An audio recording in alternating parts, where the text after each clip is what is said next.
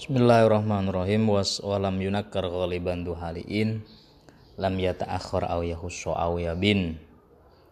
Dan sahibul hal itu tidak boleh dibuat dari isim nakiro. Ilam yata'akhkhar, kecuali dia diakhirkan atau dia ditaksis, aw yabin, atau dia berada memba dinafin aw mudhahi, hingkala setelah kalam nafi atau lafadz yang serupa dengan nafi. Seperti contoh la yabghi mru'un alam ri'in mustashala. Jadi dalam contoh la yabghi mru'un alam ri'in mustashala, sahibul halnya adalah imri'in dan dia berbentuk isim nakiroh, tapi itu tidak apa-apa karena konteks kalimatnya itu adalah kalimat nafi, ya. Qauluhu dzuhalin li'annahu, karena sahibul hal itu kal mubtada, seperti halnya mubtada secara arti.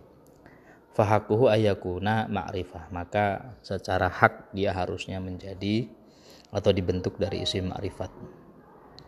Qaulu ilam ya ta'akhkhar ain hal, fa in ta'akhkhara, kalau diakhirkan artinya sahibul halnya setelah hal, karena dalika musawaron lima ji'ihi nakiroh, maka itu hal yang memperbolehkan sahibul halnya dari isim nakiroh.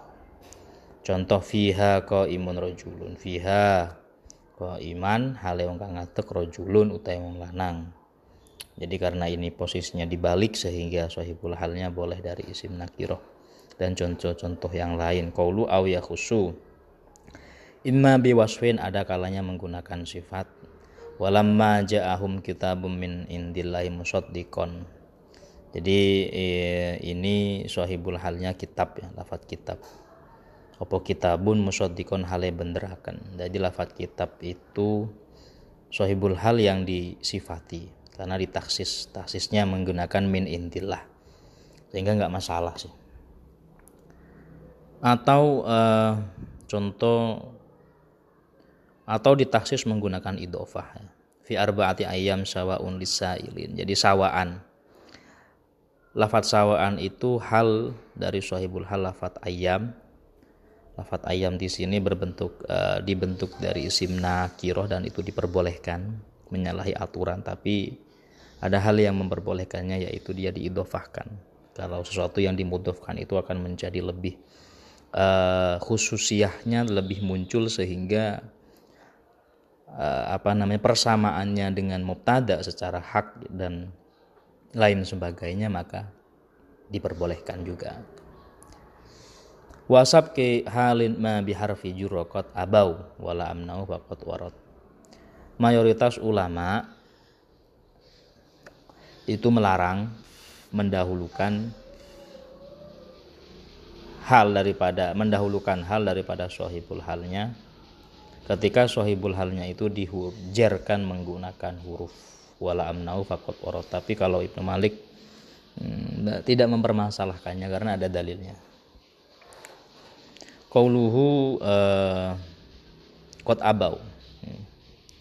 Kenapa mayoritas ulama melarang? Li'anna ta'liqul amil, karena hubungannya amil dengan hal itu adalah hubungan yang kedua. Soalnya yang pertama itu berhubungan dengan amil sahibul halnya, bukan halnya. Kita kembali kepada dasar awal di mana hal itu adalah fudlah, ya, suatu yang bukan primer, tambahan, sekunder, sehingga amil itu erat sekali hubungannya dengan sahibul hal, bukan dengan halnya. Nah, ketika dibalik, artinya ketika dibalik dan itu dijarkan menggunakan huruf, maka itu akan menghilangkan hubungan tersebut. Fahakuhu idza ta'adda li sahibihi biwasitati ayat ta'adda ilaihi tilkal wasitah. Maka haknya amil itu ketika memutaatikan terhadap sahibul halnya dengan lantaran huruf, maka ia juga akan dimutaatikan dengan huruf juga itu. Lakin muni adzalik, dan hal tersebut dilarang. Li'annal fi'la la yata'adda bi harfi jarin ila syai'ain, karena fi'il itu tidak bisa muta'addi terhadap dua hal. Sebuah fi'il itu enggak ada hubungannya dengan sesuatu ketika dia dijarkan menggunakan huruf jar, ya. artinya hubungan huruf tersebut itu hilang. Contoh lah gini, langsung pada contoh. Maror tuh bihindin jalisatan. Bihindin itu sohibul hal yang dijerkan menggunakan huruf jer, jalisatan itu adalah halnya. Nah, yang dimaksud ulama ini dilarang karena ta'alluqnya lafadz maror tuh dengan hindin itu menggunakan la perantara huruf jer ba. Sehingga ketika ta'aluk tersebut itu nanti dijadikan semacam itu, maka ta'aluknya akan hilang gitu loh. Artinya kalimat fiil tersebut tidak sesuai ya, ketika digunakan menggunakan marortu bihindin jalisatan. Tapi ini diperbolehkan oleh Ibnu Malik gitu.